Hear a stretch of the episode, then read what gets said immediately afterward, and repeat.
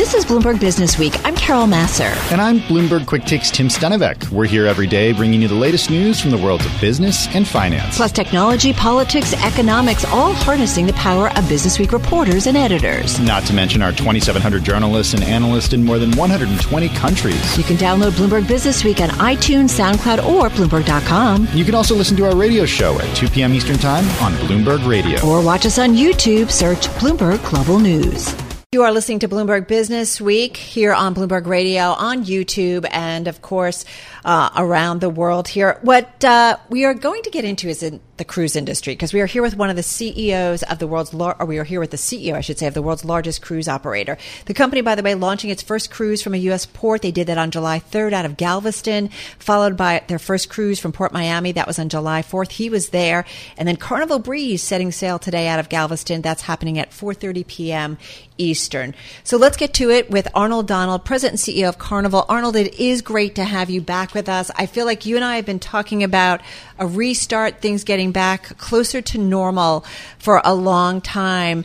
How does it feel? You've been waiting a long time for this, especially to see those ships out of U.S. ports.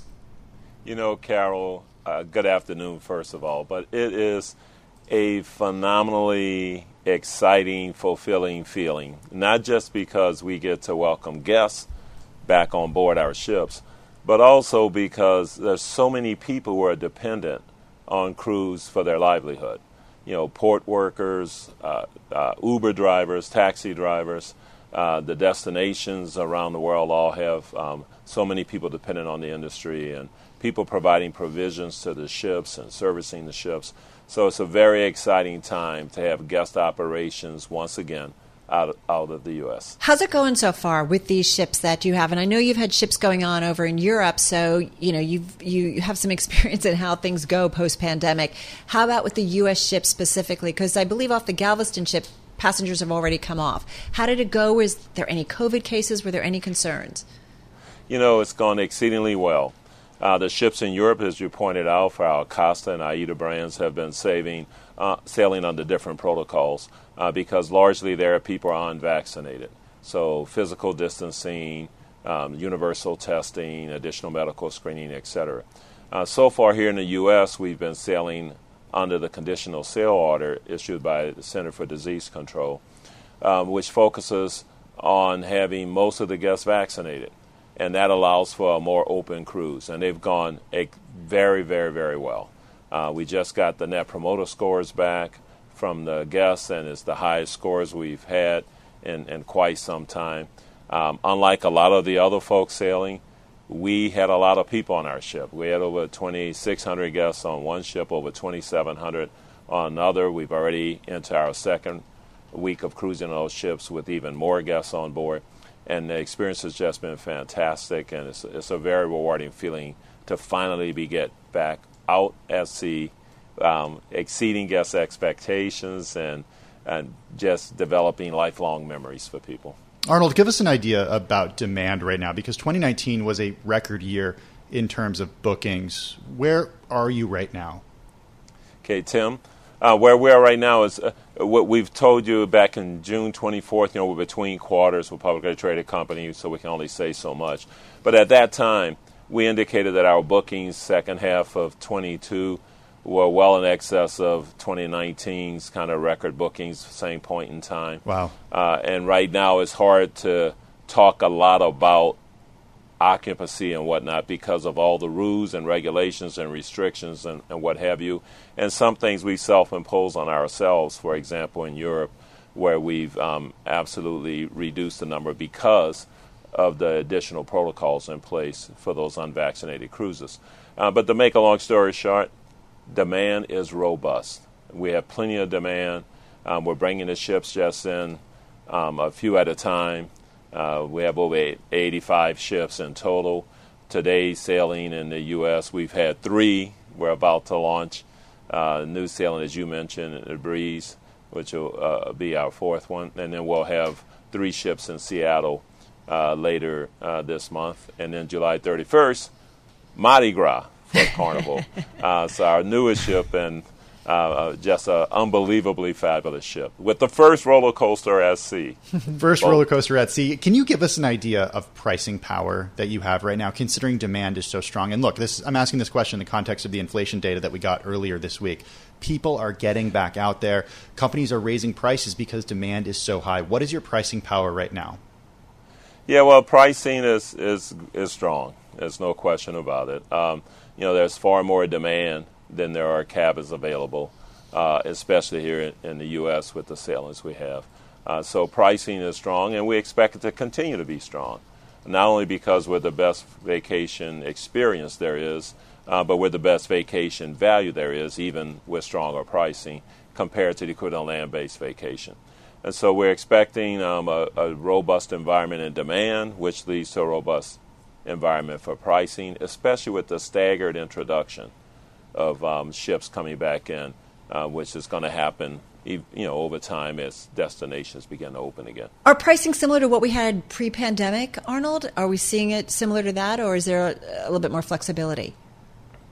Um, right now, I would say, if we, again, if you look at bookings, mm-hmm. I can only say what I've what I've said during the the business update. Right. Uh, but the fact is, pricing is stronger, is, is stronger than what it was um, 2019. So, you know, what's interesting too is I have to wonder, Arnold, uh, you know, you came in after some crises at the, the ship, really righted the company. I do wonder how difficult, though, it is um, to kind of assess your outlook for this industry, especially, you know, we talk every day about the Delta variant and the increases that we're seeing once again, right? And you have different rules and regulations. We just had a headline Canada to lift the ban on large cruise ships as of November 1st. That just uh, crossed a few minutes ago across the Bloomberg. How difficult is it to assess the outlook and get a get a hold of the business, especially when once again we have something like the Delta variant?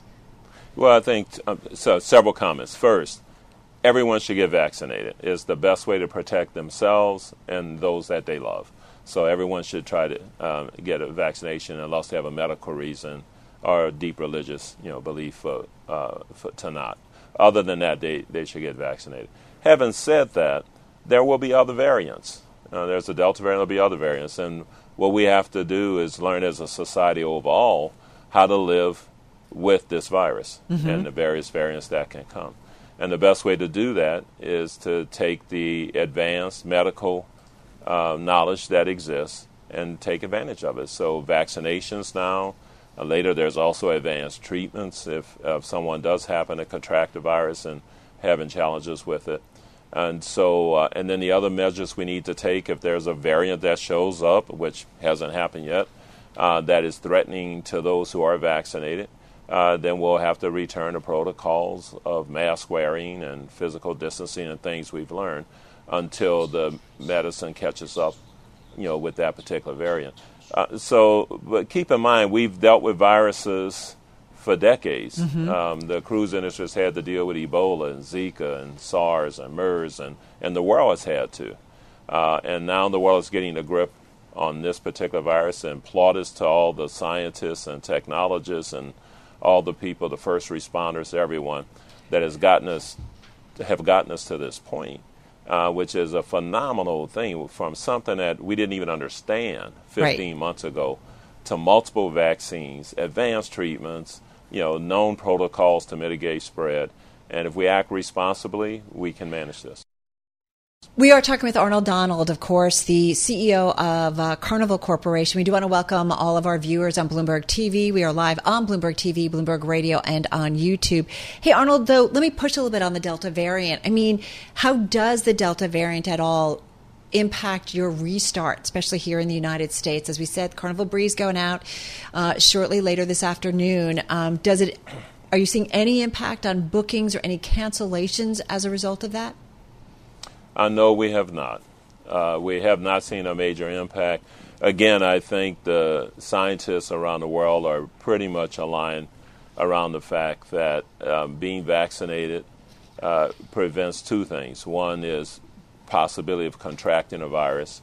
But then, if you do contract it, um, probability that you'll have any serious effects from it. It also appears, and there's a little more debate around this, but the scientists seem to agree that it also mitigates the spread of the virus. That if you have it, you have less of a viral load. and so your propensity to transmit is a little bit less. Uh, so we have not seen a big impact from it. Obviously, it will impact access to destinations. Mm-hmm. You know, places where people aren't vaccinated yet, or, or just not enough of the population is. So it can slow down progress that way. And then we're going to pay close attention. But as we always do, we'll follow. You know, the authorities around the world. We have to be in compliance everywhere, and we'll follow the the good counsel from the leading medical um, uh, scientists and, and, and personnel that we work with constantly. Hey, Arnold, you've seen a lot of economic cycles, and I think we are trying to assess in our conversations with everybody here at Bloomberg and on air uh, what is the economic outlook. You'll hear from one airline CEO says things are gangbusters, things are going, you know, really, really strong. We hear from the Fed chief, we hear from Fed members uh, that you know the Fed chief reminding us once again that listen, it, you know, it's going to take time to get back to where we were pre-pandemic, uh, which is why he is still supportive of uh, some of the measures that the Fed has taken during the crisis. How do you see it? Um, is the economy going gangbusters, getting closer? Is it going to be for a little bit and then calm down? How would you describe it? I, you know, I'm not a economist uh, a prognosticator extraordinaire or anything, but my experience right now is the economy is strong, and that there's a lot of pent up demand. People are anxious to travel and to enjoy things again. They've been um, you know, for quite some time on lockdown or near lockdown. And so there's a, a lot of uh, excitement and interest. People are having a hard time hiring people for a period of time uh, because of stimulus packages and, and other things. Are you having problems hiring people? Well, we recruit from 145 countries around the world. And so for us, that's really not the issue. Um, on the shoreside jobs, as we ramp up, I'm sure we'll face some challenges in, in some areas. Hey, Arnold, given that you recruit from 145 countries all over the world, how do you ensure that your staff actually have access to vaccines, given that the vaccine rollout across the world has been really uneven? That's a great question, Tim. And we are very grateful to so many people around the world who have helped us gain access to vaccines for our crew. Because the reality is, we can't, as a commercial entity, directly access the vaccines. So it's the uh, localities like Miami and Galveston and here in the U.S. and other places around the world that have made the vaccines available, and they do be so because they know the economic impact of crews, and so we can get our crew um, vaccinated that way and, and have been around the world. So using the United States to vaccinate crews from around the world. Yes, we're, we're getting vaccines uh, around the world. We're also vaccinating in, in the UK and, and other ports around the world. And my understanding is, Arnold, that you know, in order to get a ship out of a U.S. port, you have, I think, at least ninety-five percent of passengers and ninety-five percent of crew vaccinated. Is that is that correct? Is that the minimum? Uh, that's under the conditional sail order that the mm-hmm. Center for Disease Control currently has in place. So you can sail that way um, without a lot of uh, restrictions. You know, the guests don't have to physically distance. They uh, don't have to wear a mask. We, we recommend they wear a mask anyway, but, but they don't have to. And so, uh, if you want to sit under those conditions, which are the ideal conditions, and I know you guys, and I know with talking with your team and with you, that you guys have been back and forth with the CDC and, and real, you know, trying to get up to date and keep up to date um, with the conditional sail orders and the changing conditions. You know, what is the CDC telling you at this point? Are you, are you at all concerned that they're going to kind of pump the brakes when it comes to the restart here in the United States? We have a few remaining challenges okay. um, to to get through. For example, if you wanted to sail with less than 95% of the guests vaccinated. Uh, some of the protocols that are currently mandated make it almost impossible to, to sail in a manner that works for the guests. And so we continue to work with them to modify those for those situations where that would ultimately make sense. Um, but we're optimistic that the CDC, along with um, the Biden administration and the various uh, cabinet members and, and their uh, staff that are, have responsibility for servicing the public health and, and making sure the economy is strong. Uh, that, that collectively um, they'll weigh in and, and, make the right decisions, and, and we've made some meaningful progress. Mm-hmm. Our objective would be that we would be treated the same as other sectors in travel and leisure. What's the message that you have for somebody watching or listening right now who still may be uneasy about getting back on a ship in this environment? I'm sorry, Tim, it faded out. Could you repeat? Uh, yeah, I just please? was wondering the message that you would have for somebody who's listening right now or watching right now, if they're potentially uneasy about getting back on a ship in this environment. I'm thinking about our own Charlie Pellet, who has gone on a lot of Carnival yeah. cruises, loves to go oh. cruising, and can't wait to get back out there. What's the message that you would, you know, give to somebody who's looking at the industry, maybe a little hesitant and wanting to get on a ship? What would be the message you would say to them? Oh, the message is simple: come aboard uh, you know, get vaccinated, please. But if you're vaccinated, come aboard and um, and enjoy yourself. Uh, you're going to have a, a safe cruise, and you're going to have a great time. Hey, you know those recurring cruisers. I know, like our Charlie Pellet, who works here at Bloomberg. Mm-hmm they give you guys a great um, window into future cruises. Talk to us a little bit about that because I know there's millions of them out there, right? That take a cruise, come back. I remember being on your ship and p- sitting in the you know in an elevator and people saying it was my fifth cruise, my sixth cruise, but it gives you right some visibility in terms of where you're going. What are you seeing on that front? Oh, in terms of the future, you yeah. mean for the industry? Yeah, or and for you the specifically, fu- yeah. Yeah, the future for us and for the industry is is super bright. Keep in mind, prior to COVID, about a half a billion people a year took holidays or vacations around the world. We were sailing as an industry 30 million people a year. We sailed over 13 million across our nine world leading cruise line brands. And um, when you think about it that way, you realize what the opportunity is where the best vacation value there is, where the best vacation experience there is. And so we have nothing but upside. Uh, we were on a great roll as an industry prior to COVID. We were growing. Things were great, great returns for the shareholders, great experiences for the guests. And we'll be back to that. You know, we'll, we'll have to stagger the ships in. But by spring next year or later, assuming the trajectory for the pandemic continues the way it's going, uh, we'll, we'll be back to where we were, um, exciting people and enticing more and more people to the great experience that a cruise is. So I have to say, uh, our audience, financial audience, and folks on the terminal is sending me a message, and they're like, "Okay, so ask Arnold. You know, we're hearing it. He's very optimistic. It's positive to see another U.S. ship or another ship out of a U.S. port.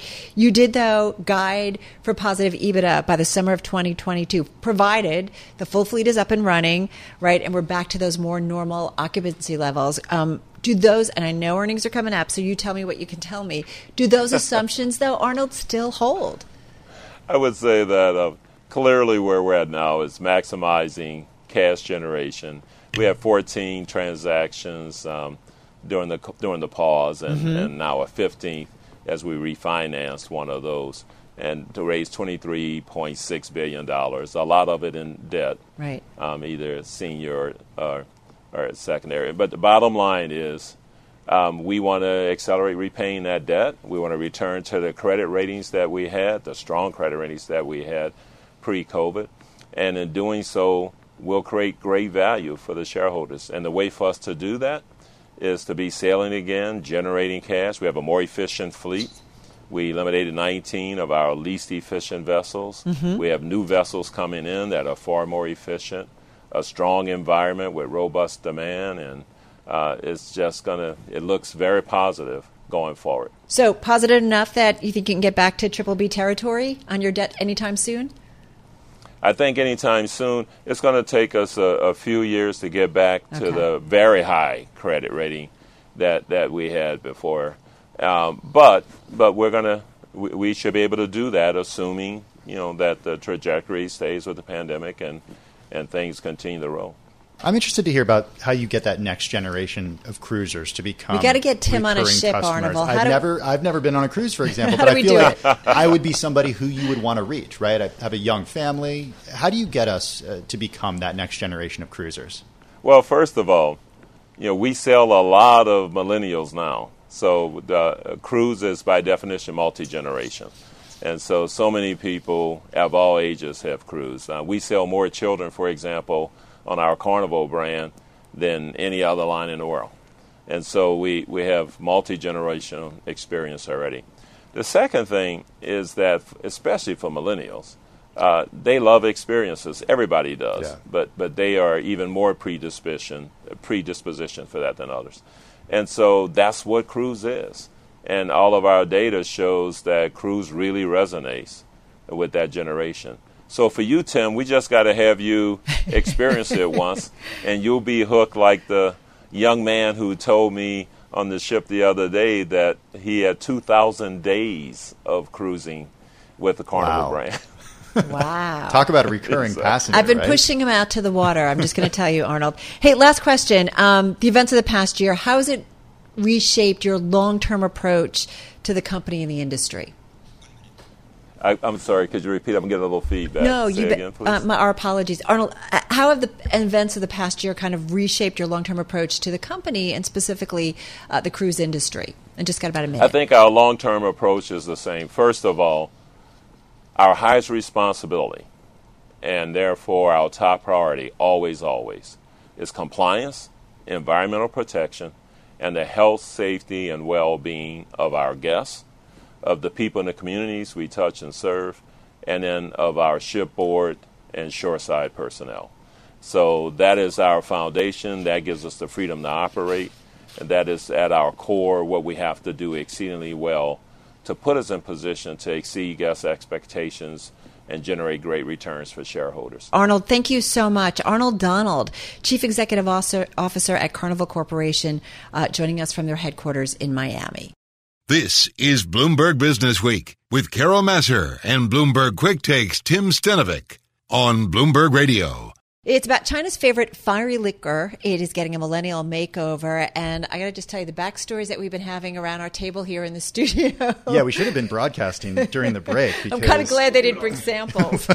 so joining us now is Joel Weber, editor at Bloomberg Business Week. He's with us in the Bloomberg Interactive Broker studio, as is Jim Ellis, assistant managing editor at Bloomberg Business Week. Uh, Joel, uh, what you've had this liqueur, uh, Baijiu. Baijiu, yeah. How, how is it? What does it taste like? Um, well, I can rewind the clock a little bit. Okay, and I was take in, us there. I was in Beijing for the New Economy Forum uh, a couple years ago in the before times, and the uh, we have a great colleague there, John Liu, who um, you know one interesting thing about going to China is that you know it's actually kind of difficult to interact and do commerce because you know I'm a I'm a gringo. My cash doesn't work there. I don't have the apps that they use, so you're sort of locked out. The great joy of that is that your colleagues basically have to take you everywhere and and feed you. Um, so we had this great dinner. Um, and John was like, you, "You got a little bit more wind in you," and I was like, "Yeah, I got a little bit." And he was like, "I'm gonna get something for you," and he and he gave us some baijiu, and I really don't remember what happened from then on out. It, it, we're just talking a little bit. It is it is memorable. It is uh, spicy, hot, fiery. Uh, and it has stuck with me, and I never want to have it again. And that was what caught my attention on this story. Look right, Jim, Jim, Ellis is laughing because, like crazy because, over here. Uh, Baijiu is uh, it is a national liqueur, right? And it is interesting around the world.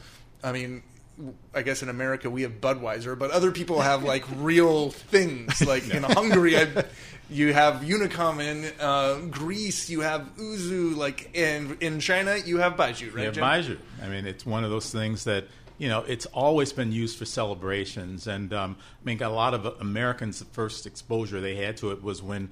Um, you know, when Nixon and Zhou Enlai toasted each other with Baijiu when they opened up China to the West. And um, you sort of think, well, what is that? Well, it's the most popular liquor in China. It is a huge business. It's much bigger than beer. It's a $147 billion a year business. It is massive. It is uh, something that everyone likes there and has used for celebrations for centuries. The problem is that it's very strong. It's 110 proof. And for a lot of younger uh, drinkers, they think it's way too strong younger drinkers in China are becoming much more like consumers elsewhere. Mm. They like things like, um, you know, they're experimenting with wine, they're experimenting with cocktails, and the notion of sitting down and basically drinking fire water, you know, which is popular with businessmen who are older, is something that is not working out for them. Uh, millennial, what do you think? No, thanks. I mean, I'm the one who's like talking about non-alcoholic beer. I'm like scared. Even my stomach is is, is fiery thinking about this. So, well, so so how are they, what are they trying to do to actually attract millennials? So there's one company in partic- particular that our story focuses on, which I'm going to attempt to say it. Jim, I think you can say it better than me.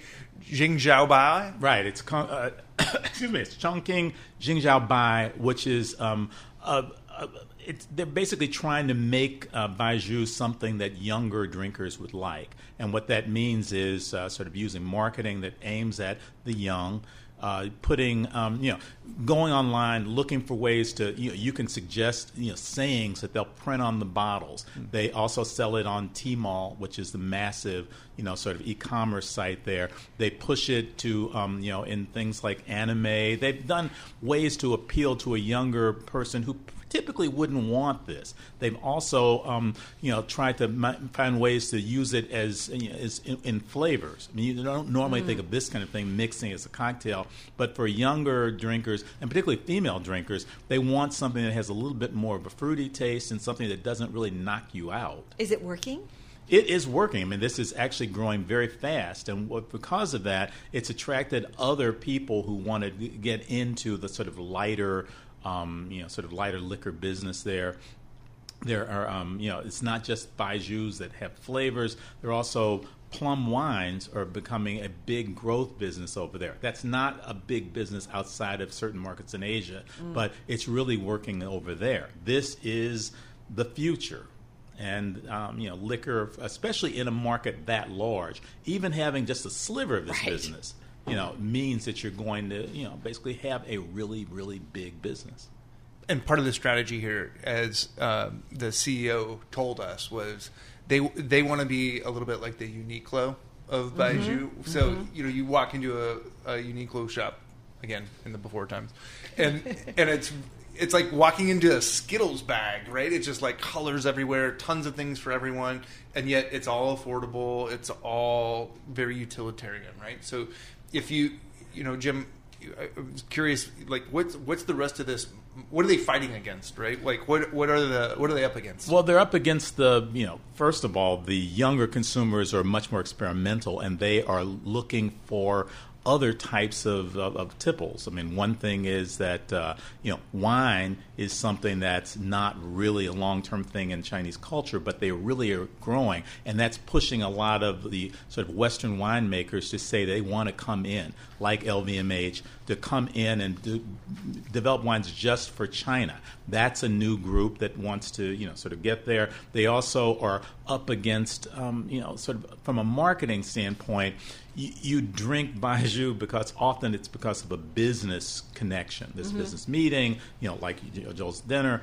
Um, but how do you do that? Because if, well, I mean, the, business meeting is over, well, they, they tend to split bottles, and that's okay. a different uh, different approach here. There'll be a large, extremely expensive bottle. Bottles can be up well. To, that's that's what I was curious. What does it cost? Bottles can be, you know, a, a, a bottle might be for, for sort of flying fairy might be three hundred and eighty dollars, three hundred and ninety dollars for a bottle. That is a lot of money. But well, but no, a, a fancy baijiu could go take you up to almost four thousand dollars. Did they expense that, Joe? So, I, I, no comment. I can't. I, I literally could not interact with commerce. I, I, was locked out. I didn't see. But a, a Jiangxiaobai is, is has taken a different approach, which is to come up with a much less expensive version that, and also small bottles that you can use with just you and a friend. I, right. vague, I have a vague reminiscent of it being a small bottle. It was not a big bottle, so I, I, you know, the other thing, Jim, here is like, is there is there an ability for a product like this to really ever find its way out of China at this day and age, or is this just really you're just appealing to you know the, the billions of, of Chinese? Just got about twenty five seconds. Well, most likely this is something that won't make it here because here in the U.S. most things are going lighter not heavier. What I think is just sort of interesting about this is like even something like this that you could just leave. You, you would think that there's no future in this, right? And it can cost like upwards of a thousand dollars, and yet you wrap a little bit of a story around it. You put some marketing dollars yeah. behind it, reimagine it, and like maybe you got a shot. We're already getting some sent here for you, Joel. Oh well, we know how that ends. Next time we go to the bar, we'll check it out. Joel Weber and Jim Ellis of Bloomberg Business Week.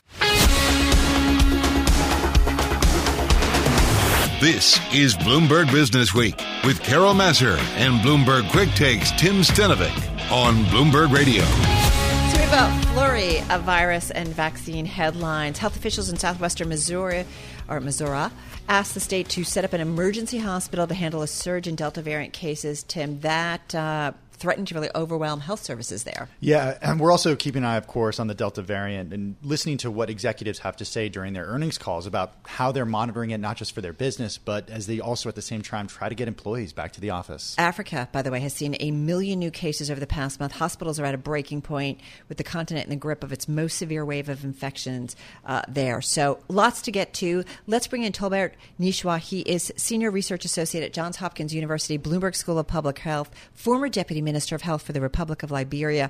He joins us on the phone from Delaware at the Bloomberg School of Public Health, supported by Michael R. Bloomberg, founder of Bloomberg LP and Bloomberg Philanthropies. Tolbert, nice to have you here with Tim and myself every day, you know, Tim and I have to go through and look through the headlines to try and really put out there to our audience what really matters, what they need to know about. What do you think, first and foremost, do we have to kind of understand about where we are when it comes to uh, the health pandemic?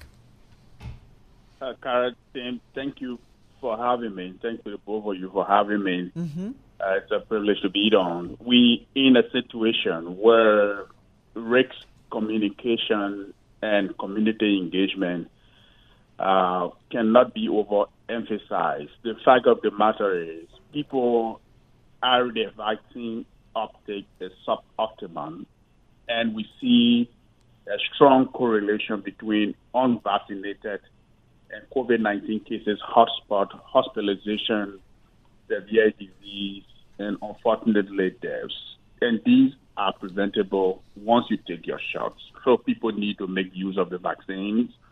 In fact, gave you specific examples of COVID 19 hotspots right now. You see states like Missouri, South Carolina, Oklahoma, Utah, Nevada, Arkansas, Mississippi. These states the vaccination rate is still below 40%.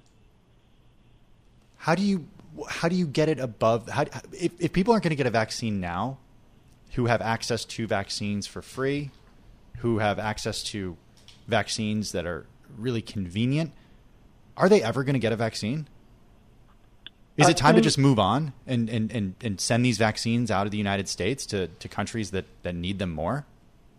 It is important to solve the inequity gap that we have in other countries, like in the global south, in Africa, and other areas around the world, and what's happening in Asia. But it's also good for the United States to have assets and availability to make use of the vaccines. That's the most important part.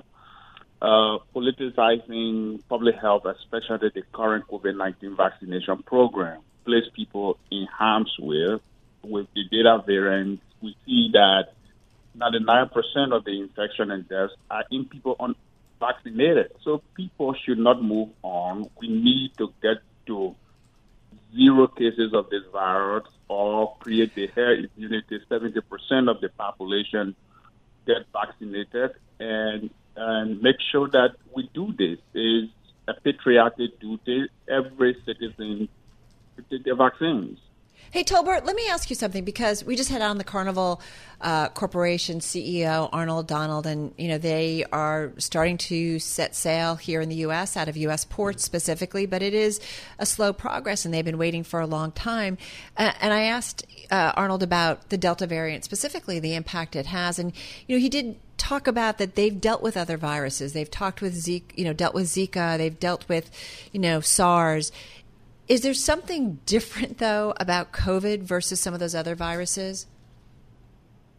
The other viruses you just talk about what at the level of a pandemic, and what makes this difficult is that the entire world is dealing with this pandemic and these virus, and the fact that we still don't have treatment for this, and the vaccines are in low supply, the shortage, the supply chain is is limited for the rest of the world. It gives the virus the opportunity to mutate, and this is why we've seen the variants that's occurring right now. We've seen four kinds of variants, and the variant, sorry, and the Delta variant is becoming more transmissible as we see it studies in the UK and other areas have shown 60% transmission and even more virulent as, as, as compared to the rest of the three uh, alpha, uh, uh, and gamma variants, variants that we've seen. This is this is the, the, the, the important part. We dealt with Ebola. Ebola was mm. one. I was the incident manager in West Africa when we dealt with Ebola. It was contained and localized in three West African countries. Zika did not go as widespread as we see as a pandemic right now. And so this is the difference with, with COVID 19. But the good news is we now have the vaccine. So people should go and take their vaccines. That's very, very critical. Tolbert, you were Deputy Minister of Health for the Republic of Liberia. We Carol mentioned the statistics about Africa, very concerning. It is not a monolith. Each country is different. But I do wonder what's a realistic way for us to think about the pandemic ending on the continent, given the tough access to vaccines that many countries have. Does it just does it does it just continue to to go unabated?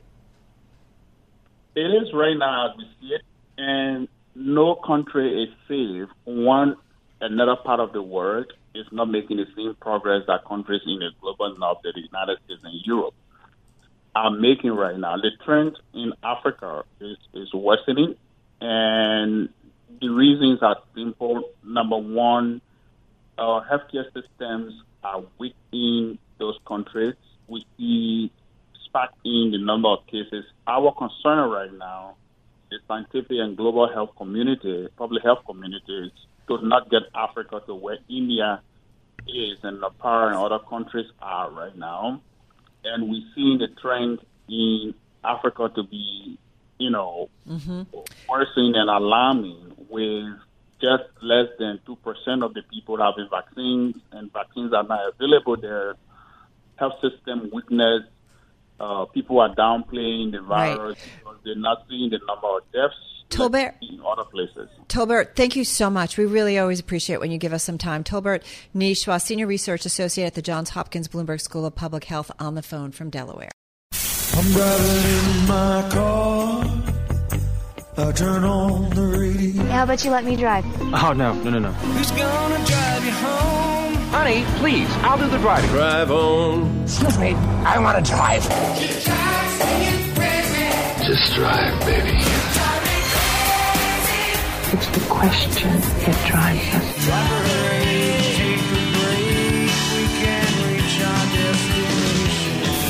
Is the drive to the close. That funky music will drive us till the dawn. On Bloomberg Radio. So Tim and I have been watching the trade today. We've been bouncing around, certainly on the equity front. We're off our lows, off our highs of the day as well. Talking about though the importance, it feels like when it comes to the bond market specifically, watching that ten-year note, that yield uh, below 1.3. So let's see what it all means. Let's get to it with Anna Hahn. She's vice president and equity strategist at Wells Fargo Securities, with us on the phone in New York City. Anna, good to have you here with Tim and myself. You do watch the equity markets, but you know you watch the financial markets. Do you feel like the equity markets or the bond market tells the true story of what's going on and what we can expect in terms of the economic and market environment for those publicly held companies.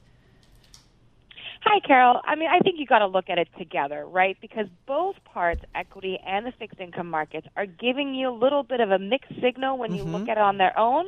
But when you blend them together, the picture starts coming together. So we can start with the fixed income markets. You see that yields are dropping, the 10 year below 130. It's got people jittery, worried about future economic growth here. But you see the pullback there is mostly coming out of real yields. It's not coming out of the inflation expectation portion. So it looks like, okay, it's not necessarily future growth that's really taking huh. it. And then you look over towards the equity side. What's leading today? Utes, staples, but also financials, right? So it's this mixed bag where you have part of the market concerned that you know accommodation is not enough. It's it's got to stay on because uh, you know inflation is too transitory. But you have the other part of the market thinking, hey, growth will continue. So you, it's a mixed bag today. So what? So let me go back to the, the message that the, the bond market is sending, at least as as far as, you're interpreting it. What what is it exactly saying to you with yields dropping like this?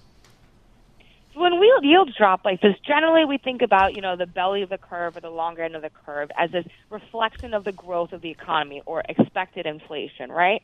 But in that aspect, you have to realize that nominal yields moving has two components to it.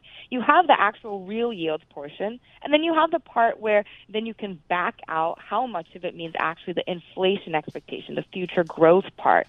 And a lot of the move, especially since the end of March, has come from that real yields portion. I think that part by the end of the year is going to have an inflection point and trend back upwards. Right now, real yields are in negative territory. I think that uh, the 10 year is probably around negative 90 basis points, if not more, in real yield. I think they'll trim up to probably negative 50 by the end of this year. Still negative, we'll though. yields eventually. yep, still negative. It makes it tough for the financial sector as well when you see yields low like that. Which is why you say it is fascinating to look at the major industry groups in the S&P 500. There are 11 utilities and consumer staples, as you say, which would be kind of a more safer play, right? Careful play, uh, and then financials and real estate, you know, which would speak to recovery, right? It's it's it is a mixed bag. Yep, and something special too that I want to highlight here is that youth staples and REITs they're very traditionally what we like to classify as low volatility sectors. Like you said, Carol, mm-hmm. defensive. But not just defensive uh, because, you know, economically you think about their sensitivity, but also because as yields retreat in a growth contracting environment, these kind of groups tend to hold up better. They tend to outperform the market. And low vol is a tactical positioning that we recently recommended for those who, you know, need to lighten up on, on that sting from the from yields retreating. Hey, Anna, we just spoke earlier in the show to Arnold Donald, the president and CEO of Carnival Cruise Corporation. Uh, he told us that demand is robust, pricing is strong, and in fact, that bookings in 2022, uh, pricing is also stronger than all the way back in, in 2019. I'm wondering about mid cycle recovery plays because I know you got your eyes on, on leisure and travel, people looking for experiences over things. What do you got your eye on?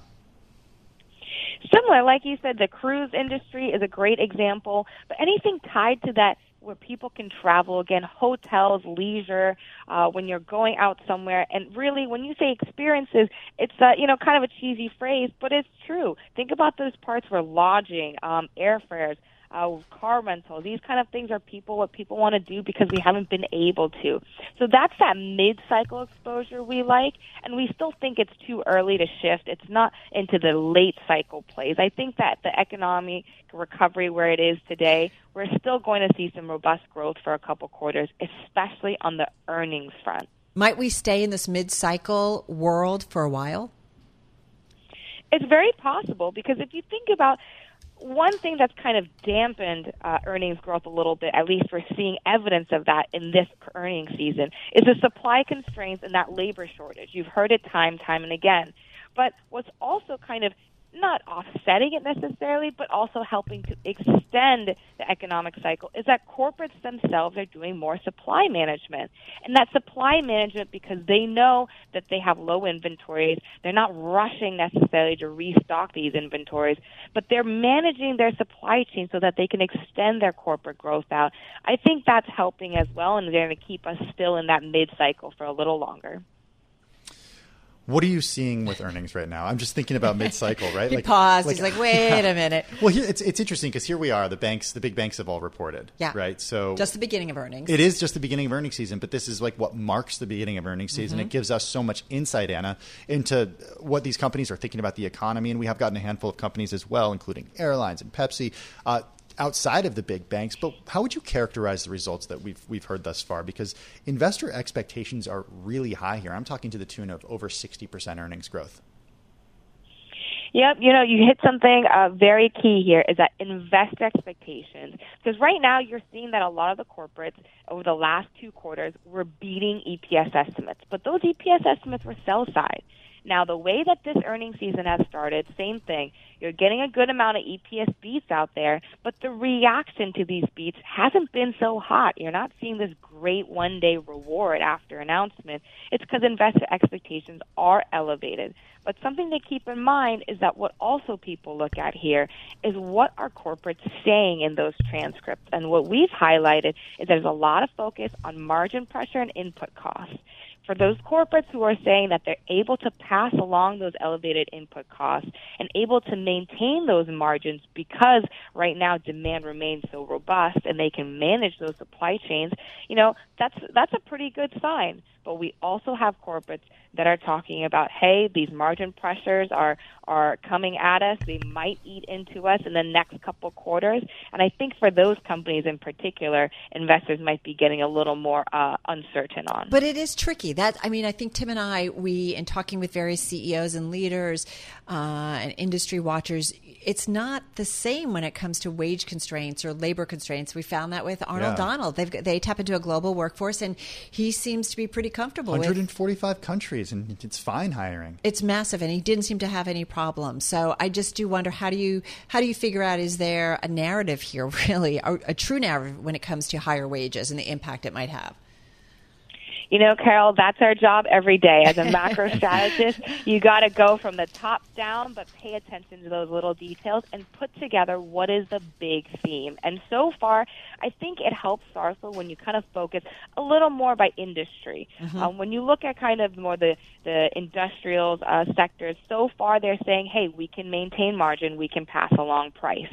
But some other parts of the market, you're seeing that these labor constraints are really eating into those margins, yeah. and they're not so sure how that's going to keep up. But that's the name of the game for right. mid-cycle economic uh, recovery. It's right. not this easy dumpster diving that we saw early cycle. that's right, where you can just can kind of go anywhere. dumpster hey, No, it's right. It makes so, so, much sense. Anna, thanks so much. Really great conversation. Anna Hahn, Vice President and Equity Strategist over at Wells Fargo Securities, joining us on the phone in New York City.